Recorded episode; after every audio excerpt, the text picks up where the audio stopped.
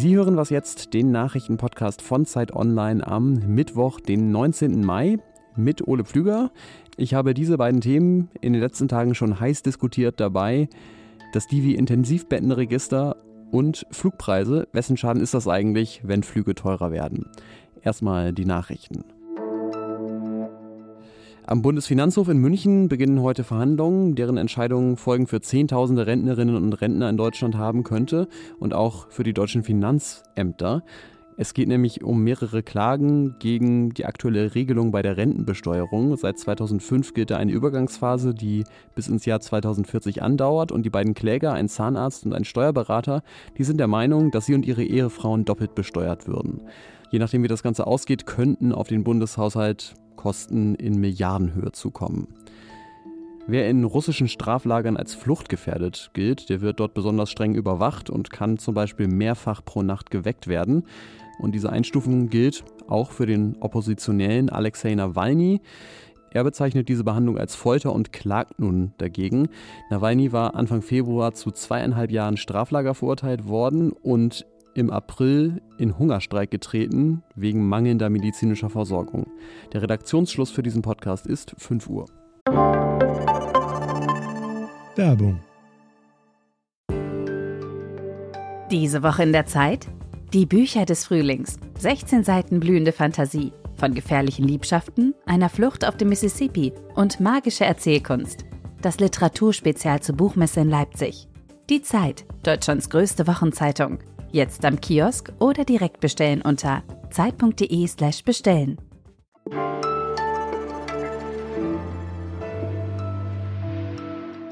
Die Warnung vor überlasteten Intensivstationen, die begleitet uns schon durch die ganze Pandemie. Durchaus begründet, wenn man sich äh, nochmal die Bilder aus Italien oder zuletzt auch aus Indien vor Augen ruft. Jetzt hat in den letzten Tagen aber ein Thesenpapier die Runde gemacht, unterzeichnet unter anderem von dem Gesundheitsökonomen Matthias Schrappe aus Köln. Und da steht im Grunde drin, die Kliniken und das D I V I-Intensivregister hätten die Situation dramatischer dargestellt, als sie ist. Entschiedener Widerspruch kam natürlich von den Beschuldigten und ich glaube auch die Mitarbeitenden auf Intensivstationen, die vor ein paar Wochen hier am ersten Mai in einer Sonderfolge zu Wort gekommen sind, würden das anders sehen. Und dann sind wir in der Situation, wo dann der akute Herzinfarkt aus Köln einfach mal nach Essen oder nach Dortmund gefahren werden muss, weil es einfach ansonsten kein Intensivbett gibt für diesen Patienten. Stellen Sie sich vor, bei Ihnen wäre gerade eine sehr schwere Erkrankung diagnostiziert worden, aber es kann Ihnen niemand genau sagen, wann Sie operiert werden können. Trotzdem lohnt sich, glaube ich, nochmal eine kurze Einordnung mit Christian Endt aus dem Datenteam von Zeit Online. Okay. Christian, die Infektionszahlen gehen zurück und immer mehr Menschen sind ja auch geimpft. Macht sich das auf den Intensivstationen bemerkbar? Ja, zum Glück gehen seit ungefähr drei Wochen äh, geht die Zahl der Patienten auf den Intensivstationen zurück. Ähm, sie ist allerdings jetzt immer noch auf, auf hohem Niveau. Es gibt immer noch mehr als dreitausendachthundert Patienten mit Covid neunzehn in Intensivbehandlung. Das ist ziemlich viel. Aber genau, der Trend ist anhaltend nach unten und das wird sich, denke ich, jetzt auch sofort entwickeln. Was hältst du denn von diesem Papier, das ich gerade zitiert habe? Überzeugt dich das irgendwie? Das Papier finde ich nicht überzeugend. Das sind innerhalb kürzester Zeit nach Veröffentlichung verschiedene wirklich erhebliche Faktenfehler ähm, entdeckt worden und nachgewiesen worden in diesem Papier. Das haben die jetzt teilweise auch korrigiert, aber es ist eigentlich offensichtlich, dass da nicht sorgfältig gearbeitet wurde. Von daher finde ich, dieses Papier äh, taugt für diese Debatte eigentlich nicht. Also ja, kann man sagen, eigentlich kein wissenschaftlicher Ansatz, weil die Schlussfolgerung da im Grunde schon vorweggenommen wurde, oder? Genau, das ist kein wissenschaftliches Papier, sondern das wurde erstmals in der Tageszeitung Die Welt veröffentlicht, wo dann auch der Hauptautor ein Interview gegeben hat, wo er einfach schwere Vorwürfe erhebt. Und die sind nicht zutreffend aus meiner Meinung nach, oder zumindest gibt es dafür eigentlich keine Anhaltspunkte, und ähm, auch keine Belege in seinem Papier. Also es mag sein, dass vielleicht die eine oder andere Klinik mal äh, Zahlen auch falsch gemeldet hat, ähm, aus wirtschaftlichen Gründen oder wie auch immer. Das, wenn das so ist, im Einzelfall muss man das prüfen und müsste es dann aber auch belegen. Oder dass vielleicht eine Warnung in der Talkshow mal irgendwie zu doll ausgefallen ist, was die Lage auf den Intensivstationen anbelangt. Auch das kann ja vorgekommen sein. Aber was letztendlich der, der Kern des Vorwurfs von diesem Papier von Herrn Schrappe, dass es eine systematische Manipulation dieser Intensivzahlen gibt, Dafür gibt es keine Anhaltspunkte und da liefert er keine Belege. Das muss man ganz klar so sagen. Vielen Dank dir, Christian Endt. Danke dir, Ole.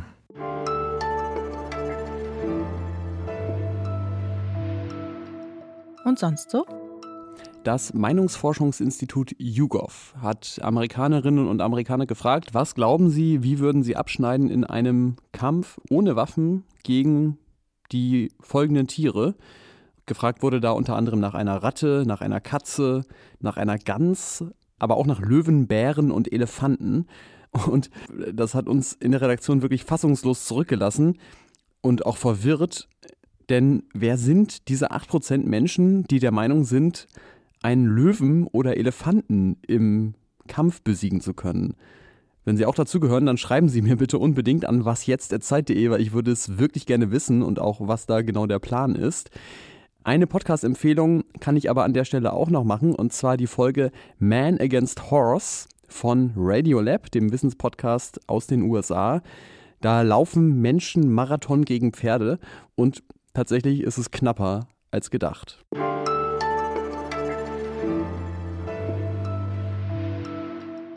Annalena Baerbock, die Kanzlerkandidatin der Grünen, möchte bis zwanzig dreißig Kurzstreckenflüge überflüssig machen. Obwohl andere Parteien die ebenfalls teurer machen wollen, hat es viel Aufregung gegeben. Und das auch, obwohl überflüssig machen ja was völlig anderes ist als zum Beispiel verbieten, was ihr dann zum Teil wieder vorgeworfen würde. Ich glaube trotzdem, es lohnt sich nochmal kurz darüber nachzudenken, was das eigentlich genau heißt. Wann ist ein Flug überflüssig? Denn ich zum Beispiel, ich zucke jetzt erstmal mit den Schultern, wenn ich das höre und denke, okay, meinen Urlaub in Italien oder Norwegen, da kann ich auch mit dem Zug hinfahren. Das mache ich sogar gerne und finde es eigentlich auch entspannter als fliegen. Aber meine Kollegin Jasmin Mbarek sagt, wer so argumentiert, der vergisst etwas, nämlich zuallererst seine eigenen Privilegien. Hallo Jasmin. Hi. Ja, ich habe es ja gerade schon gesagt, für mich wäre eine Welt ohne Kurzstreckenflüge kein Problem. Für wen denn doch? Man kann natürlich der Mittelschicht ein solches Vorhaben besonders als moralisches Angebot machen, aber das Prekariat, also ärmere Menschen, setzt man dann einfach vor vollendete Tatsachen. Ähm, wenn man Kurz- oder Billigflüge abschafft, dann ist das nicht gerecht, sondern erstmal ungerecht, weil es an Alternativen fehlt, weil wir keine Zugstrecken haben, die erschwinglich sind, die das alles aufholen könnten, was dann da fehlt. Weil für manche macht es halt einen Unterschied, ob es jetzt dreißig Euro kostet, neunzig oder zweihundertzehn. Jetzt hat ja ähm, Annalena Baerbock diese Perspektiven schon irgendwie aufgezeigt und man könnte sagen, na gut, dann brauchen wir halt Züge, die genauso schnell und genauso günstig von München nach Hamburg kommen wie der Flieger. Warum löst das das Problem noch nicht, die Gerechtigkeitsfrage? Prinzipiell ist das äh, für innerdeutsche Reisen denkbar, wenn man die Bahn als erstes günstiger macht, bevor man die Flüge sozusagen einstellt oder verteuert. Andererseits, wenn man halt außerhalb äh, der deutschen Grenzen schaut, was abgeht, wird das halt auf dem Rücken von migrantischen Menschen ausgetragen. Zum Beispiel viele Osteuropäer aus Bulgarien äh, oder Ukrainer müssten dann zukünftiger, also in der Zukunft dann fünfzehn bis dreißigstündige Busfahrten machen, um ihre Familien zu sehen, weil entweder gibt es keine Zugstrecken oder es ist immer noch zu teuer. Und ein Flug ist natürlich auch von der Zeit her, wenn man überlegt, man reist mit zehn Familienangehörigen, es ist halt einfach unsozial zu sagen, okay, ihr müsst es dann so machen, dem Klima zuliebe. Jetzt ist ja die Frage, okay, was müsste denn passieren, um zumindest diesen ersten Aspekt irgendwie zu lösen? Also, dass Bahnfahrten nicht mehr so viel teurer sind als Flüge. Ich glaube, langfristig können wir alle weniger fliegen. Äh, wenn wir auf das Klima schauen, ist äh, gerade prekäre und auch migrantische Menschen sind am meisten vom Klimawandel betroffen, keine Frage. Aber äh, klimafreundliches Reisen muss einfach für alle zugänglicher gestaltet werden. Das ist der erste Schritt, dass ich wirklich sage, ich schaffe erst die Alternative im Bahnverkehr oder man besteuert die Unternehmen so, dass es einen C O zwei Ausgleich gibt. Und dann kann ich sagen, die Flüge werden so teurer für alle, dass man die Leute dazu bringt, auf die Bahn umzusteigen. Oder man baut das Bahnnetz auch in Europa so weit aus, dass man außerhalb von Europa sagen kann, mit dem Zugreisen ist auf jeden Fall erschwinglicher und besser für alle. Okay, vielen Dank dir für deine Einschätzung, Jasmin. Danke. Das war's bei Was Jetzt am Mittwochmorgen. Jetzt nenne ich Ihnen noch die wichtigste U R L der Woche: w w w punkt zeit punkt de slash festival.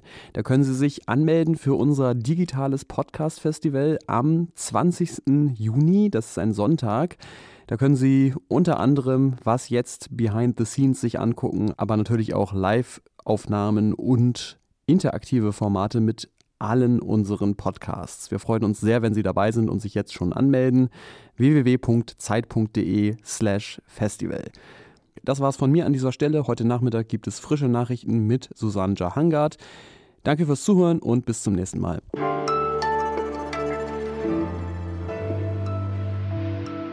Muss ich die E-Mail-Adresse noch sagen? Nee, das habe ich ja schon gemacht, im und sonst so.